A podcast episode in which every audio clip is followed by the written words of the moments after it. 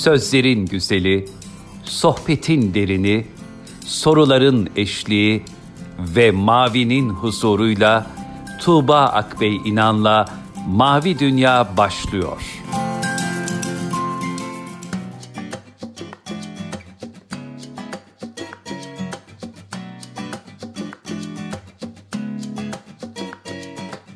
Merhaba sevgili dinleyenler, Tuğba Bey İnan'la Mavi Dünya'ya hoş geldiniz. Bugün yine kıymetli bir misafirimiz var. Ee, hem öğretim görevlisi hem yazar Gülsüm Mehdiyev Hanım bizlerle birlikte olacak. Gülsüm Hanım'ın Çocukluk Hali kitabı var. Dolayısıyla bizim sohbetimiz de elbette çocuklar ekseninde devam edecek. Gülsüm Hanım hoş geldiniz programımıza. Hoş buldum, çok teşekkür ederim Tuğba Hocam. Davet ettiğiniz için teşekkür ederim. Estağfurullah biz de çok teşekkür ederiz e, programımıza katıldığınız için. Gülsüm Hocam bu program hikayeleri çok sever. İnsan hikayelerinin önemli bir yerde durduğuna inanır. O yüzden konuklarına hep şunu sorar. Sizin hikayenizde başlayabilir miyiz? De? Ben de hep en zor soru derim. Çünkü gerçekten kendi ve kendi hikayesini anlatması e, belki de çok kolay olmuyor. O zaman şöyle sorabilir miyim? Çocuk olarak kendi hikayenizi anlatır mısınız? Bir yetişkin olarak değil. Ha çok güzel. Çocuk gözüyle. Evet. Zaten hep o bakışı kaybetmemeye çalışıyoruz. İşimiz çocuk olduğu için tabii. Ee, şöyle, e, Tuba Hocam aslında siz de biliyorsunuz ki çocuk olmanız zor olduğu bir zamandayız. Ya belki de o yüzden bu, bu bakış açısı çok o kadar güzel ki keşke hepimiz hikayelerimize böyle çocukça gözlerle bakabilsek. Çünkü benim söylediğim bir şey var. Yani çocuklar hiçbir zaman başlarına gelen şeyi durup anlamlandırmaya çalışmazlar. Çocuklar gerçekten büyümeye çalışır, oyun oynarlar ve pek çok şeyi de durup daha sonrasında düşünürüz. Şimdi o öyle düşündüğümüz zaman da biraz bu tabii hafızanın da farklı çalışması, belleğin vesaire gibi sebeplerle kaydedilenleri çok hatırlayamıyoruz. O zaman da hep hani ben şunu soruyorum. Yani çocukların hakkını e, kim muhafaza edecek? Çünkü biz de büyüyoruz, unutuyoruz. Küçük Prens'in dediği gibi yetişkinler de bir zamanlar çocuktular ama unuttular diyor. E, hepimiz unuttuğumuz için o çocukluğumuz çok değerli. Yani bu burada ne kadar çok şey aslında hatırlayabilirsek e, o kadar empati yaparak çocuklar içinde daha güzel bir dünya içinde çalışabiliyoruz. Ve ben hani biraz da e, o baş, başlarına gelen şeyi durup anlamlandırmaya çalışmadıkları için ve gerçekten tam olarak da bir insan oldukları için yani bizim insanlık yolunda feyz almamız gereken varlıklar olduğu için çocuklar ben kendimi borçlu hissediyorum ve çocuğa hizmet etmek için de kendimi e, gerçekten bir e, görev olarak addediyorum bunu da. Her yaptığım şeyi de açıkçası çocuklar için yapıyorum. Yani bugün sizinle sohbet ediyorsam çocuklar için, e, işte üniversitede öğrencilerimle bir şeyler paylaşıyorsam çocuklar için her yaptığım şeyi öyle düşünmeye çalışıyorum. Öyle düşününce de galiba ben hep de çocuk formatında yaşıyorum galiba. Peki yine de çocuk Gülsüm'e en çok bu halinizde ne söylüyorsunuz? Hangi konularda sırtını sıvazlıyorsunuz mesela?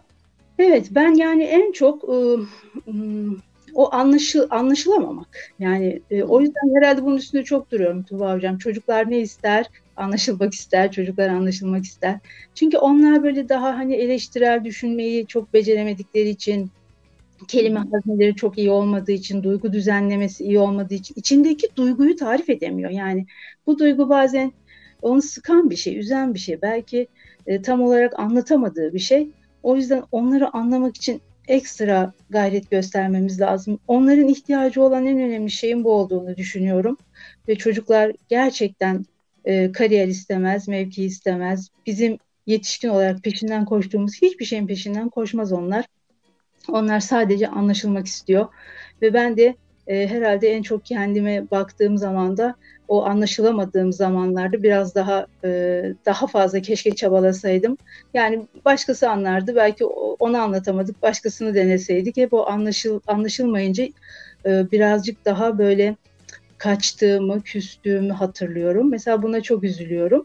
Biz yine hmm. bir yerden e, daha önce de konuşmuştuk sizinle bir yerden şanslı çocuklardık. Çünkü kendimizi sokağa çıktığımız zaman, sokakta oynadığımız zaman kendimizi biz e, gerçekten tamir edebiliyorduk. O yüzden şimdiki çocuklardan daha şanslıydık. Şimdi daha da çok buna ihtiyaç var. Yani şu an içinde bulunduğumuz zamanda çocuklarımızın hem kendini tamir etme şansı yok hem de biz yetişkinler olarak da çok e, iyi durumda değiliz bence çocuklarımıza bakış açısıyla. Hatta bunun tam tersini söyleyenler oluyor. Mesela Çok güzel bir kitap evet var. Ya. Kalpten bağlı e, biliyorsunuzdur hocam. Yeni evet. biliyorsunuz yeni çıktı. Geçen seneydi galiba. Mesela diyor ki e, her sene diyor geçmişe göre daha iyi yol alıyoruz diyor mesela orada çocuklarla ilgili. Bunu çok düşündüm ben. Onu e, öyle olmadığını düşünüyorum ben aslında. Yani şöyle. Ben de.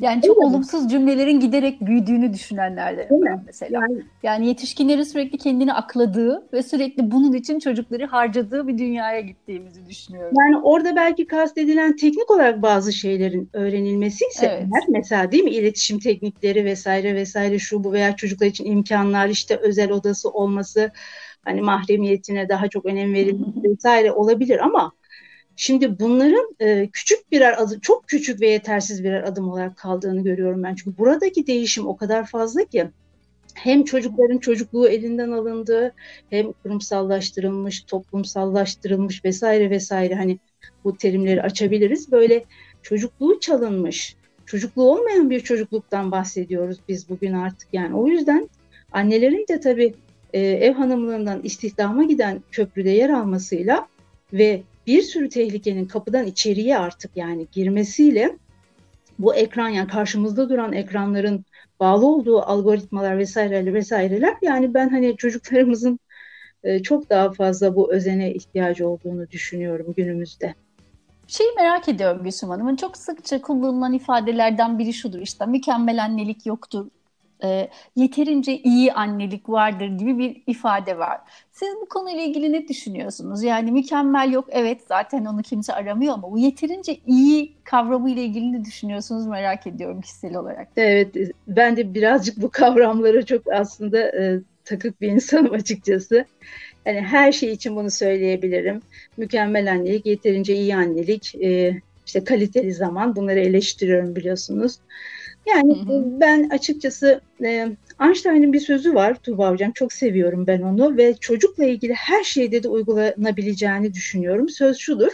Yani bir şey olabildiğince basit olmalı ama olabildiğinden daha fazla basit olmamalı der Einstein. Hmm. Ve bence bu hani, kainatın her şeyin dengesini açıkladığı gibi çocukla ilgili de böyle. Yani şimdi bir insan yetiştiriyorsunuz ve biz de bir işte insan olmaya çalışıyoruz. Yaradanla ilişkimizde de aynı şey. Ya aslında her şey çok basit. Yani sevgi, değil mi yani böyle hani doğru istikamette olmak, doğru yolda olmak. Ee, ama o mükemmel kısmını özellikle şöyle yani biz bir şeyleri uydurup uydurup sonra inanıyoruz ya biraz Tuğba Hocam. Yani evet. önce biz kendimiz uyduruyoruz bunu. Biraz kadınlar olarak da sanrılarımız var bizim. Sonra işte başı çıkamayınca da öyle diyoruz, böyle diyoruz. Yani bunun e, iyisi, mükemmelliği şu su bu su değil. Yani olması gereken zaten sevgi içinde mesela e, nasıl diyeyim ya her gün yeni şeyler çıkıyor. Bunlara çok takılmamak gerektiğini düşünüyorum. Bakın geçen mesela bir öğrencim diyor ki hocam anne baba arkadaş olmasın e, diyorlar şimdi. Yani eskiden biliyorsunuz kafalar karışıyor. Hmm. Önce farklıydı. Şimdi kafaları karıştı, değiştirdiler. Şimdi diyorlarmış ki ama teyzeler, halalar, amcalar, dayılar olabilir diyorlarmış. Şimdi bana onu soruyor. Ben de diyorum ki yani niçin buna takılıyoruz? Bu kelime ne demek arkadaş? Mesela biz hoca öğrenci olarak çok iyi bir ilişki kurabiliyoruz sizinle. Yani arkadaş olmamıza gerek yok. Zaten olamayız, olmamalıyız. Ama çok iyi bir hoca öğrenci ilişkisi kurabiliyoruz. Yani o teyze, hala çocukla iyi bir ilişki kuracak diye bunun adının arkadaşlık, şu bu vesaire olması gerekmiyor. Yani ben onu... Hep bir tanıma ihtiyacımız var zannediyorum değil mi? Çocuklarla ilgili ben bundan çok rahatsızım. Yani bakın mesela annelik için bunu söylediniz. Ben tabii konuyu çok dağıtmayayım diye. Mesela çocuklar işte öğrenme güçlüğü olan çocuk, otizmli çocuk.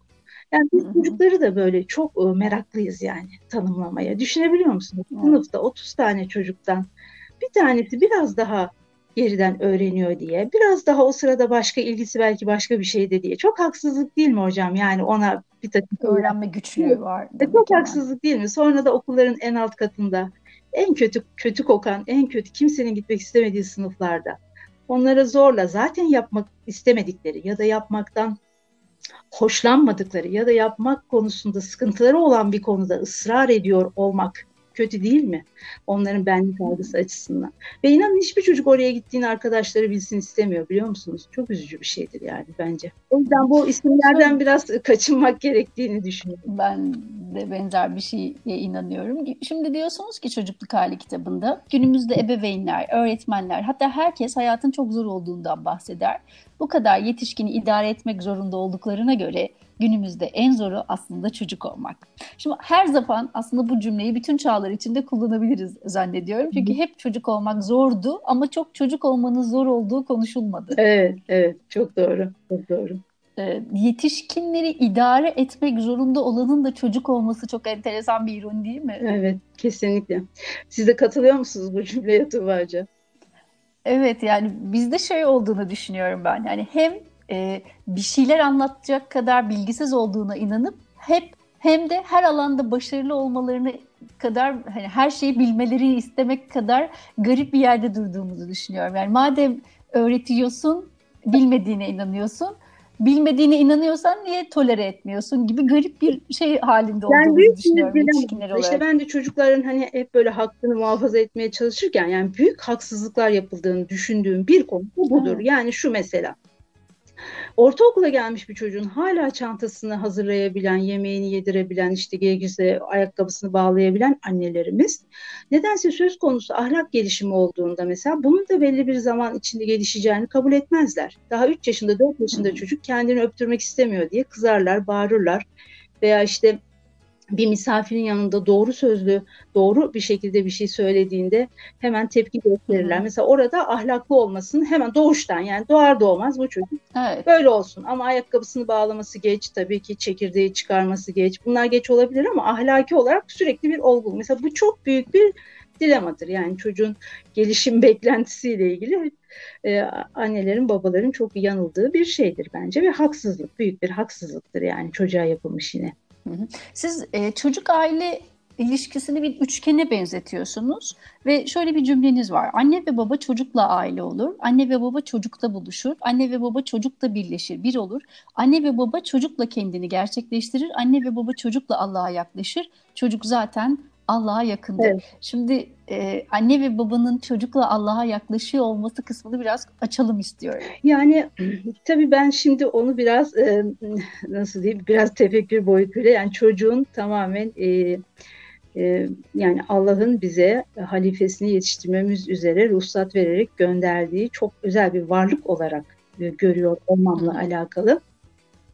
Ve e, yani Şura suresinde de geçtiği gibi 49 ve 50. ayetlerde tabii ki Allah dilediğine çocuk veriyor. Yani e, dilediğini çocuk sahibi yapıyor, dilediğine kız çocuk, dilediğine erkek çocuk veriyor. Şimdi düşünebiliyor musunuz? Yani çocuk sahibi olmayı insanlar belki biraz çok kolay görüyor, belki bu kadar derinlemesine düşünmüyor.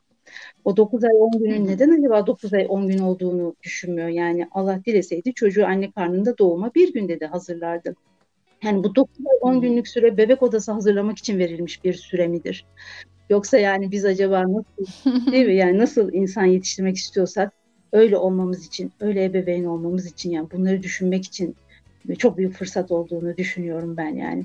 Yani insan kelimesi beni çok etkiliyor Tuğba Hocam. Çünkü benim bildiğim başka bir kelime yok. Önüne hiçbir sıfat, hiçbir sıfat gelmesine gerek kalmadan bütün güzellikleri ve bütün olumlu duyguları içinde barındıran tek kelime. Ve siz de buna talipsiniz. Ve dediğim gibi de daha önce de bahsettiğim gibi yani doğduğunda ne iş yapacağını bilmeyen tek organ beyin. O yüzden de yani hı hı. E, hani bu kadar mucizevi bir varlıkla siz onu siz onu şekillendirirken ve insan yetiştirmeye çalışırken yani normal şartlarda evriminizi tamamlıyorsunuz. Yani benim için çocuk budur yani evrimini tamamlamaktır ve Allah'a yaklaşmaktır. Tabii ki evlat sahibi e, çok istediği halde olamayan insanlar vardır muhakkak ki e, olabilir. Yani evlenememiştir ya da çocuğu olmuş. Onların mükafatı da tabii ki biz bilemeyiz ayrıdır.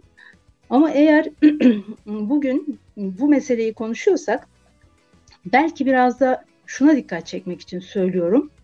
E, artık insanların mesela çocuk sahibi olmaktan çok korktuklarını görüyoruz. Evet, Mesela Fransız bir e, yazarın çok güzel bir kitabı var. E, Çocuksuz Toplum diye. Japon kültürüyle ilgili. Ve buraya doğru dünya giderken ya ben işte kedi alır bakarım, hayvan bakarım, bu dünyaya çocuk getirmek istemiyorum söylemlerinin özellikle de pandemiden sonra mesela daha da arttığını görüyoruz. Bunun bu kadar böyle e, böyle bir çok lüksümüz olduğunu da düşünmüyorum. Yani dünya nüfusunun ikilerin altına indiğinde yani yaptığınız bir şeyin başka bir bedeli var. Yani bu böyle bir şey tercih ederken daha büyük global düşünmemiz gerekiyor. Biraz daha e, tefekkür boyutunda belki daha derinleşmek gerekiyor.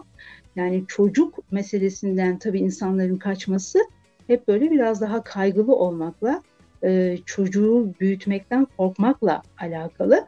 Ama burada şunu da söylemek gerekir ki asıl burada kadının değişimiyle alakalıdır. Kadın annelikten, anneliği ve çocuk sahibi olmayı kadınlar ve genel olarak toplum kariyerli olmanın önünde, toplumsal olarak var olmanın önünde bir engel olarak gör, görmeye başlamıştır. Ama ayak Evet, evet. Ama çünkü bir kariyer kodlaması yapılıyor kadına. Bu da tabii başka bir şeyin konusu belki başka bir zaman konuşuruz.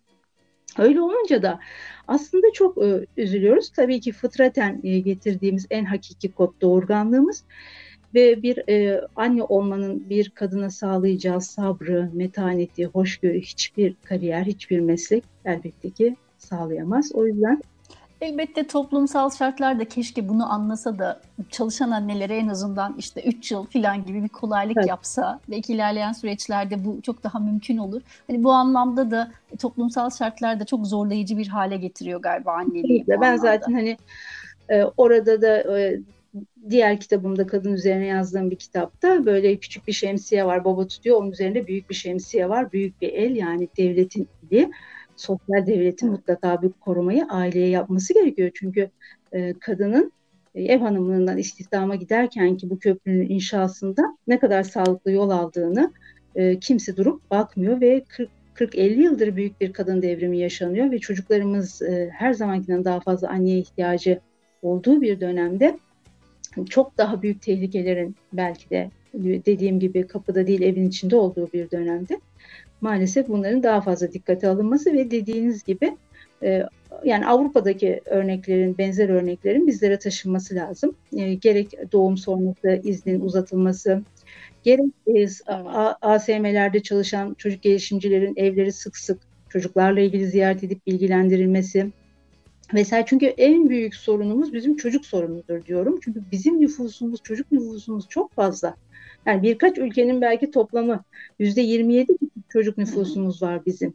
Ve bizim bu çocuklarla ilgili e, çok daha ciddi bir bakış açısıyla gözlüklerimizi değiştirerek yani çok daha ciddiye alarak e, bakmamız pek çok var olan sorunu da çözmektir. Yani bugün işte kadına şiddet kadar çocuğa şiddet konuşulması lazım en az. Yani o sarmaldan çıkamayız yani çocuğa şiddeti konuşmadan bu sarmaldan çıkamıyoruz mesela gördüğünüz gibi. O yüzden evet, evet daha çok konuşmamız lazım Hocam, yani.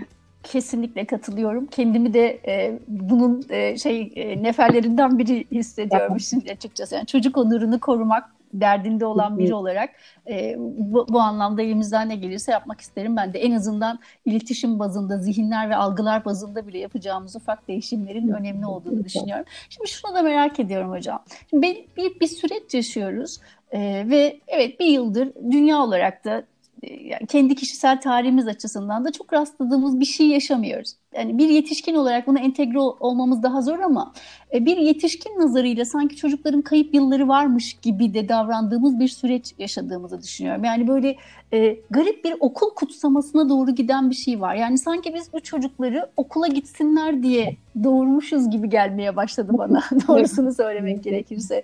Yani böyle bir büyüseler de bir gitseler, büyüseler de bir ayrılsalar gibi bir çocuğa bakış açımızın olduğunun resmini de görüyorum sosyal medyada ya da annelerle yaptığımız sohbetler dinlerken. Siz ne diyorsunuz? Yani sanki çocuk e, evet kendi de büyümeyi istese de bir taraftan anne ve baba da bunu e, çok isteyen bir tarafta durmuyor muymuş gerçekten? Gerçekten öyle evet kesinlikle. Tadı, tadını çıkarmak varken oysa onlardan öğreneceğimiz o kadar çok şey varken keşke yani bunu biraz daha e, görebilsek. Çocukların büyümesine çok hevesliyiz diyorsunuz değil mi? Ok- okumalar başarılı olmalarını, evet. okul vesaire şu içinde bulunduğumuz süreçte bu bize bunu daha çok ispatladı. önce hiçbir şeyin eskisi gibi olmayacağını söylediğimiz bir pandemi sürecinde bile biz sadece çocuklar için mesela okul konuştuk, uzaktan eğitim konuştuk, Milli Eğitim Bakanlığı konuştuk. Evet. İlk başlarda hatta benim yazdığım bir yazım vardı. Hemen e, çocuk bilim kurulu kurulmalı hemen demiştim pandemide. Çünkü çocukların yani bu, bu ülkenin yüzde 27 buçuğu yani neredeyse diyelim hadi 20 yaşa kadar katar değil mi? Şey. Üçte birinin çocuk olduğu bir toplumda e, yaş küçüldükçe ihtiyaçlarının farklı olduğunu da biliyoruz. Mesela maske hiç hiç maske konuşuldu mu? Yani 6 yaş altı çocuk maske taksın mı takmasın mı? Ben bir kere bir e, bilim kurulu üyesinin bir kere söylediğini duydum. Bir daha da hiç duymadım mesela. Halbuki bu çok zararlıdır yani. Onların akciğer gelişimleri daha tamamlanmadığı için küçük çocukların maske takmaması gerekir. Ama küçücük 2 yaşında 3 yaşında çocuklara maske taktırıp sokaklarda koşturduklarını görüyoruz. Ama böyle bir bilgilendirme yok. Çünkü çocuğu ayrı ele alan her yönüyle ayrı değerlendiren bir e, bilim kurulu yok. Ama Milli Eğitim Bakanlığı geliyor hepimizin aklına. Milli Eğitim Bakanlığı. Oysa ben şimdi diyorum ki e, mesela bir sözümüz vardır bizim çok doğrudur yani. Yedisinde neyse yetmişinde odur deriz biz değil mi Tuba Hocam? Yani bilim için bunu söylüyoruz. Bu, bu bilimsel olarak da kanıtlanmış bir şey. Çünkü çocuğun gelişimi 0-6 yaş arasında tamamlanıyor neredeyse. Yani beyin gelişimi, karakter gelişimi, benlik gelişimi. Bugün bizim bu çok adi suçları işleyen psikopat, sosyopat dediğimiz kişilik bozukluklarını bile biz 5-6 yaşında tespit edebiliyoruz, anlıyoruz yani. Bu gidişatı görebiliyoruz mesela. E demek ki o zaman aslında e, yani o 0-6 yaş bu kadar önemliyse, neredeyse zeka gelişimi, beyin gelişimi, kişilik gelişimi bu kadar tamamlanıyorsa, ailelerin kendileri üzerindeki rolü önemsemeyip ya da üzerinden atıp ya da hiç görmemezlikten gelip okula başlarken en iyi öğretmeni bulma çabası çok ironi değil midir yani?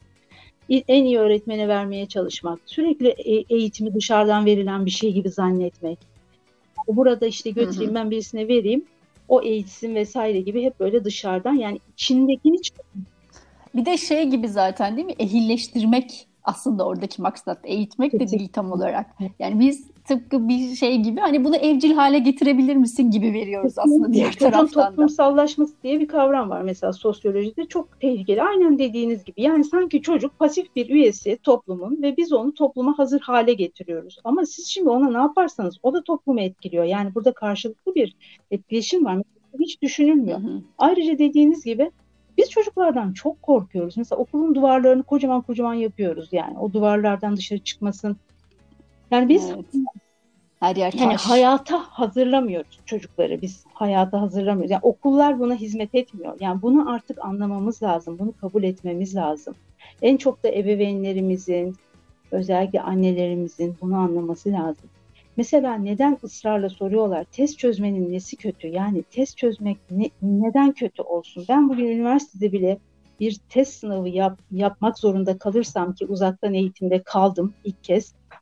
Çünkü benim sınavlarım evde yazın getirin tarzı sınavlardır. Yani bunu bile bir haksızlık olarak görüyorken ben üniversite öğrencilerime ilkokul çocuklarına siz nasıl test yaparsınız? Test ne demektir yani?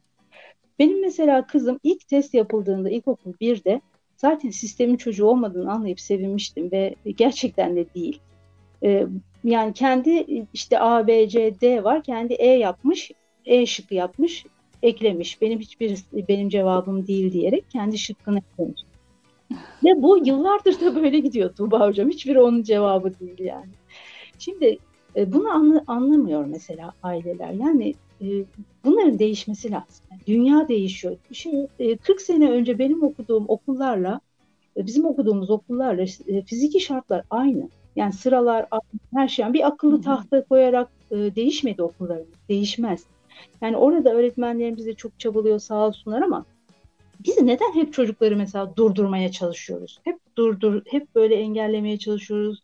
Sıraya sokarken de hep bağırıyoruz mesela. Tek sıra halinde duruyorum sırada mesela. Evet. Bunlar beni çok üzüyor. Çünkü artık e, çok farklı şeyler konuşmamız lazım. Mesela geçen sene bir çalışma yapmıştım bir akademisyen arkadaşımla. Ortaokul 7. sınıf çocuklarla. Çocuklarla felsefe makalemizde yayınlandı. O çalışmayı yaptık. Yani gerçekten ben e, çok heyecanlanarak şunu söyleyebilirim ki biz bu çocuklara fırsat verdiğimizde bunlar bize ilham verirler. Bunlar o kadar güzel fikirler çıkıyor, o kadar güzel fikirler çıkıyor ki ama biz bu fırsatı vermemiz lazım. Yani bu dersleri koymamız lazım okullara. Yani düşünme eğitimi ya da çocuklarla Hı-hı. felsefe dersi olmak zorunda. Bedeni eğitmek üzere bile ders koymuşsunuz okula ama düşünceyi eğitmek üzere ders koymamışsınız. Oysa doğru düşünen doğru davranır. Bu kadar basit bir tane düşünen yeter ondandır muhtemelen. Yani bir tane düşünen var sınıfta diğerlerine gerek yok. Ben düşüneyim size aktarayım. Şimdi bu anlamda annelerin çok altını çiziyorsunuz. Her sohbetimizde buna denk geliyorum. Ve şu kitabınızda da anneler uzmanları işine geldiği şekilde dinlerler gibi bir ifadeniz var. Oldukça iddialı. Bir taraftan da annelere e, aslında bir taraftan kızan bir ifade.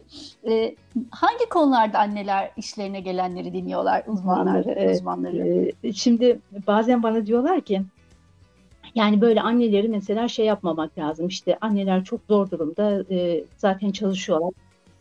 Harcamayın anneleri. Arkasından böyle bir kadın kitabı da çıkarınca yani işte siz böyle hani çok e, anneleri de hani çok yormadan, üzmeden, bunalıma sokmadan böyle hani söyleyelim diyorlar. Ama öyle olmuyor Tuğba Hocam. Biraz sarsılmamız lazım yani. Biraz sarsmamız lazım ve biraz sarsılmamız lazım.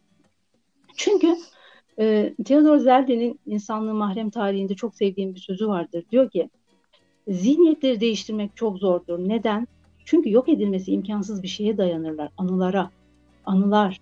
Öyle gördüğü hmm. için, öyle yetiştiği için veya da işte kendi okumak istediği, okuyamadı. Çevrede herkes aynı şeyi yaptığı için çünkü bunu çok duyuyoruz. Yani neden böyle yapıyorsun? E herkes baskı yapıyor çocuğuna. Yani ilkokulda bugün özel ders aldıran çocuğuna o kadar çok kişi var ki. Yani evet. şimdi uzmanları dinliyorlar. Ee, dediğim gibi yani uzmanlar, kitaplar. Bir de tabii bu şimdi sosyal medyada da takip edilen blog Annelik bloglar mesleği. var değil mi? Yani onlar onlar da beni çok üzüyor. Çünkü o zaman biraz daha fazla yüreğimizin sesinden uzaklaşıyoruz. Zaten modern bizi uzaklaştırıyor evet. sezgilerimizden. Sezgilerin kötü olduğunu bize diretiyor. Bunlara bakmamamız gerektiğini söylüyor. Biz şimdi zaten böyle bir ortamdayken bir de onları takip ettiğimizde mesela orada ben işte bir kitap paylaşıyor birisi diyelim ya da bir çocuk filmi. Çocuğu bunu yapmamışsa eksiklik hissediyor, strese giriyor, panik oluyor. Veya çocuğu bir yere e, götür, götürecek. Orada bir müze var, orada bir yer açılmış. Oraya götürmezse kendini eksik, yetersiz hissediyor sürekli. Değil mi? Yani böyle bir ortamda yaşıyoruz. E, bir de uzmanlara çok soruyorlar. Ben o yüzden de yani uzmanları çok dinliyorlar ama işlerine geldiği gibi alıyorlar derken bunu da kastediyorum. Çünkü geldi. Hmm, her şeyi soruyorlar. Yani hap gibi anlamında. çözümler. Şimdi çocuk işte böyle yapıyor ne yapayım? Evet. E, çikolata yemiyor ne yapayım? Şunu yapıyor ne yapayım. Yani böyle hap gibi çözümler, hep hap gibi çözümler ve kendileri sordukları için, bu soruların peşinden gittikleri için de kendi istedikleri şeyleri arıyorlar. Yani yani bir insan Duymak yetiştirmek istiyor. diyorsun. Mesela çok e, havada kalıyor yani bu. Hani ne demek şimdi bu? Oysa ki şu anda bizim çocukları büyütürken ihmal ettiğimiz her şey aslında en çok ihtiyacımız olan madde. Yapay zekaların asla yerini alamayacağı şeyler yani ve en çok da hesaba çekileceklerimizdir muhakkak ki. O yüzden şimdi anneler bana kızıyor olabilir ama her şey çocuklar için. Ben bir çocuğun duasında yer almak için çıktım ve gör. Öyle kızanlar ha? var mı hocam size? Bize çok yükleniyorsunuz Açıkçası falan ben hiç diye. beklediğim böyle tepkileri almadım. Ben hatta bir e, programda biraz da böyle çok yükselmişken biraz yanlış canlı yayında hani e, uzmanlar çok konuşmasın yani derken uzmanlar çok fazla konuşmasın ya da işte aileler her şeyi uzmanlara sormasın anlamında söylemiştim. İnanın bu bile yanlış anlaşılmamış. Bana teşekkür eden uzmanlar, psikologlar oldu. Evet her şeyi bize soruyor, anneler sormasın vesaire gibi. E, ben aslında biraz şaşırdım. Hani bunu da gerçekten biraz lütuf görüyorum. Böyle çok tepki alırım, kızarlar diye düşünürken Kızmanın ötesinde beni anlayan çok anne oldu ve bu beni cesaretlendirdi. Hem sorumluluğumu arttırdı hem de cesaretlendirdi yani yaptığım çalışmalarda. Gordon'un da dediği gibi yani aileler evet bilgisizler, suçlular ama eğitimsizler. Yani biz onlara yardımcı olmamız lazım. Yani televizyonda hiç mesela onları eğitecek, yardımcı olacak ciddi programlar göremiyoruz biz mesela. Aile ve çocuk temalı vesaire gibi. O yüzden biraz onları e, belki kızdırıyorum ya da onlar beni anlıyor. E, çocuklar için bunu yaptığımı hissediyorlar yani o yüzden. O zaman şöyle diyebilir miyiz hocam? Yani soru sormak, bilmek istemekten kaynaklanmadığı için işimize geldiği yerden dinliyoruz aslında. Yani çocuğu anlamaya yönelik sorular olsa bu bizi bir yere götürür elbette. Ama o anı kurtarma soruları olduğu için galiba bir yere yani, gidemiyoruz. Yetişkin beklentisinden kaynaklandığı için Tuğba Hocam. Şimdi şöyle, işte hiç hı hı. ödev yapmıyor, derslerini nasıl e, çalıştırabilirim? Mesela ödev düzen, psikoloji bilimi bu ikisini çözerse hocam Aynen. görevini yani yerine getirmiş gözüyle, demektir. Çocuk gözüyle bakmıyor. Mesela çocuk gözüyle baksa bu soruyu farklı sorar değil mi? Yani der ki derslerin daha çekici olması için neler yapmak lazım? Veya da işte çocukların öğrenmesinde hani derslerde biz nasıl onları daha motive edecek şeyler yap ya da yıllarca ben o kadar ödev yaptım ne öğrendim? Ödevden ne öğrendim diye yani kendimize bir sorsak sorular acaba. yetişkin bakış açısıyla oluyor. Yetişkin beklentisiyle oluyor. Mesela onun çocuğu çalışıyor benimki de çalışsın. Hep mukayeselerle oluyor. Başkasının çocuklarıyla oluyor. Evet. Biz e, bir de ünvanlara bu kariyere, ünvana, diplomalara çok takılmış ve çok şekilci bir milletiz. Onun da getirdiği bir şeyle işte insan yetiştirmek, insan olmak çok sonra kalıyor. Yani önce mesela doktor olsun ama yani e, bir doktor var dua alır, bir doktor var beddua alır. Onu da yetiştiren sizsiniz. Yani ben bu ülkede bunun kendimce duruşunu vermeye çalıştım. Yani özellikle akademik kariyerli ismimin önüne bir ünvan yazılmasından e, korktum. Bundan çok korktum. Yani belki de herkes kadar kendimden emin olamadığım içindir bu bilemiyorum. Ama ben şöyle düşündüm. Belki bir doçent olacak kadar yayın yaparım ama bunu sadece çocuklar için yaparım yani. Birileri çünkü bu ülkemizde akademik kariyerler ve akademik çalışmalar maalesef sadece o ünvanlar için oluyor. Ve öyle olduğu de yol almıyoruz. Mesela akademinin rolü çok önemlidir. Bugün çocuk konusunda ihtisaslaşmak isteyen bir tane bile üniversitemiz yok bizim. Bu çok büyük bir sorundur mesela. Hocam şöyle de değil mi? Mesela sizin şu anda öğretim görevlisi yap, görevlisi olduğunuz bölümü Türkiye'de meslek lisesi olarak kabul edildi uzun yıllar ve derslerinde çok da başarılı olmayan çocukların gittiği bir liseydi. Yani işte oradan başlamıyor mu aslında çocukla ilgili durumumuz? Ya da mesela çocuk bakı çocuğa bakmak için aradığımız kişinin en en temel özelliği evi temizleyebilir Tabii, mi aynı zamanda? Hala bölümlerine dediğiniz gibi çocuk bakıcısı, çocuk mu bakacaksın bizim gelen öğrenciler çocuk bakıcısı mı olacaksın evet. vesaire. Yani demek ki bizim çocukluk algımızla ilgili, çocuğa bakışımızla ilgili gözlüklerimizi değiştirmemiz lazım. Yani günlük hayattan akademiye kadar. Mesela yani işte ne bileyim otobüslerde çocuk koltuğu olmamasından tutun ki ben bir ihtiyaçtır bu. Çünkü çocuklarımız yorulur yani yaşlılarımız gibi. Ve siz onu mesela bir anne onu kucağında tutamaz ki 5-6 yaşındaki bir çocuğu hareket eden bir arabada. Birisinin yanına da veremeyeceğinize göre. Yani böyle o işte motorların üstüne vesaire oralara küçük koltuklar yapılabilir. Bunun önemli bir ihtiyaç olduğu yani çocuk kendisine değer verildiğini hissettiği zaman zaten e, birey olabilen, olabilen, kendini değerli hissedebilen çocuk her anlamda başarılı olacaktır ve üretecektir ve ondan yani bütün toplum, bütün e, erdemli ve sağlıklı bir toplum, bir ülke çıkacaktır. Her şeyde böyle. Yani mesela bu çocuk koltuğu günlük hayattaki bir örnekti ama ne bileyim çocuk hastanemiz var, evet. çocuk müzemiz var. Yani çocuk hastanesi deyince yani yurt dışında böyle o MR'ları falan tren gibi yapıyorlar. Böyle vagon içine giriyor vesaire. Yani biz bile girmeye korkuyoruz. Aynı şeyleri. Şimdi çocuğun ihtiyaçları farklı. Bugün bir şeker hastası çocuğun ihtiyacıyla bir yetişkininki aynı değil. Onların raporlama sürecinin bile daha çok yeni bunlar değişmeye başladı. Yani bugün sağlıktan tutun işte yani bir çocuk mesela işte felsefesi diyoruz. Çocuk felsefesi hala çok tartışılan bir şey. Yani bu hiçbir şekilde ikna edemiyorsunuz bunu. Bu gereksiz görülüyor ama 60'tan fazla felsefe yapmayın hocam Zorunlu diye. Zorunlu bir şey bu. Yani 60'tan fazla ülkede hmm. ama bizde gereksiz görülüyor. Bunun gibi tek Evet.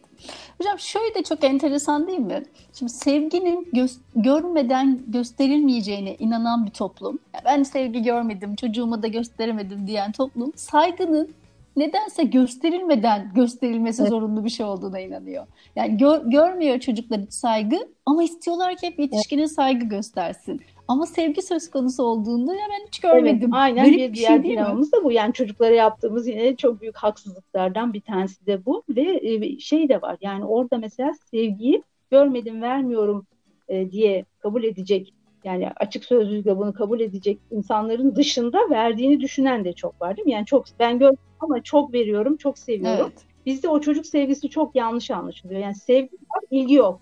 Sevgi var, evet. mutluluk yok. Yani çocuk kendini evet. nasıl değerli hissetsin, nasıl önemli hissetsin. O yüzden de yani kusura bakmayın sadece o sevgi şımarık oluyor ve rüşvet yani hep dersleri iyi olsun diye rüşvet şeklinde verilen sevgiler. Mesela ben senin odanı toplayayım sen yeter ki ders çalış. Ben sana şunu alayım sen yeter ki ders çalış. Yeter ki senin derslerin iyi olsun. Başka hiçbir şey önemli değil. Ben her şeyi yaparım. Her istediğini alırım gibi vesaire. Yani sevgi bu değil. Bu insanlıktan çıkarıyor. Çocuğu, çocukluktan, insanlıktan çıkarıyor maalesef çocuklarımızı. O zaman şunu sorarak aslında sohbeti de nihayet erdirmek isterim. E, bu kadar şey anlattık. Çocuklarla ilgili değiştirilmesi gereken pek çok nokta olduğunu söyledik. Bir e, anne ve babanın kendi kişisel ilişkisinde, çocuğa bakışında sizce ilk neyi değiştirmesi gerekiyor? Benim söylediğim bir şey var. Sırf şunu bile şunu bile anlasak ve yapsak çok büyük bir yol kat etmiş oluruz. Yani bizim ağzımızdan çıkan sözler, söylediğimiz sözler çocuğun duygu dünyasında kendini doğrulayan kehanetler. Ne söylersek o olacak. Söylediğimiz söz. Yani senden adam olmaz dediğimiz bir çocuğun adam olmayacağını veya kötü şeyler yapacağını görünce neden şaşırıyoruz? Yani bunun böyle olmaması imkansız. Çünkü onlar annesine babasına güveniyor. Onların hayatta en çok sevdiği, tanıdığı ve güvendiği insan anne baba.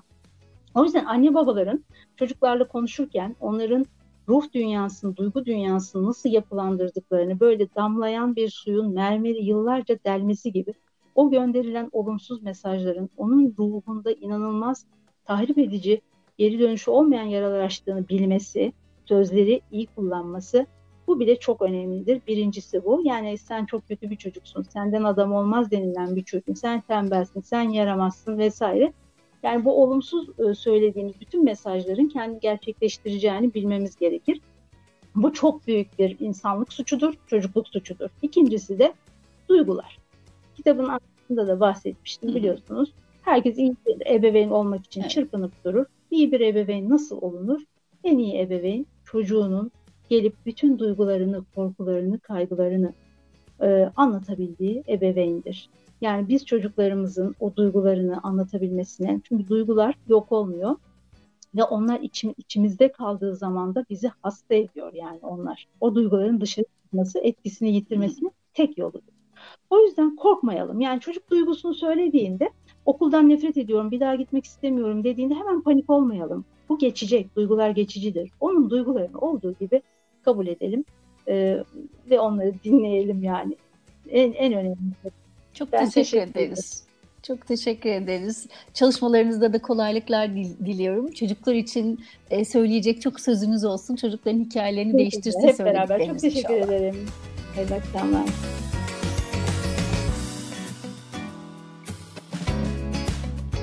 Sevgili dinleyenler bugün de programımızda öğretim görevlisi, yazar Gülsüm Mehdiyev Hanım vardı. Çocukluk halini konuştuk. Kitabın arka kapağında diyor ki Gülsüm Hanım bazen esen bir rüzgar, duyulan bir koku ya da bir melodi kişiyi çocukluğundaki bir ana götürebiliyorsa eğer bütün bunlar çocukluk tecrübelerinin insanın duygu boyutundaki önemine işaret eder diyor.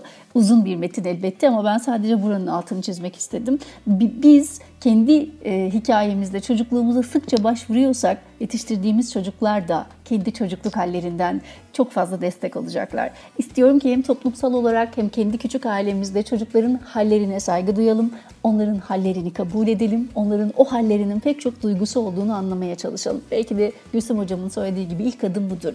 Onların da hisleri olduğunun farkında olmak. Bugün de programımızın sonuna geldik. Bir sonraki programda görüşünceye dek hepinizi Allah'a emanet ediyoruz efendim. Hoşçakalın.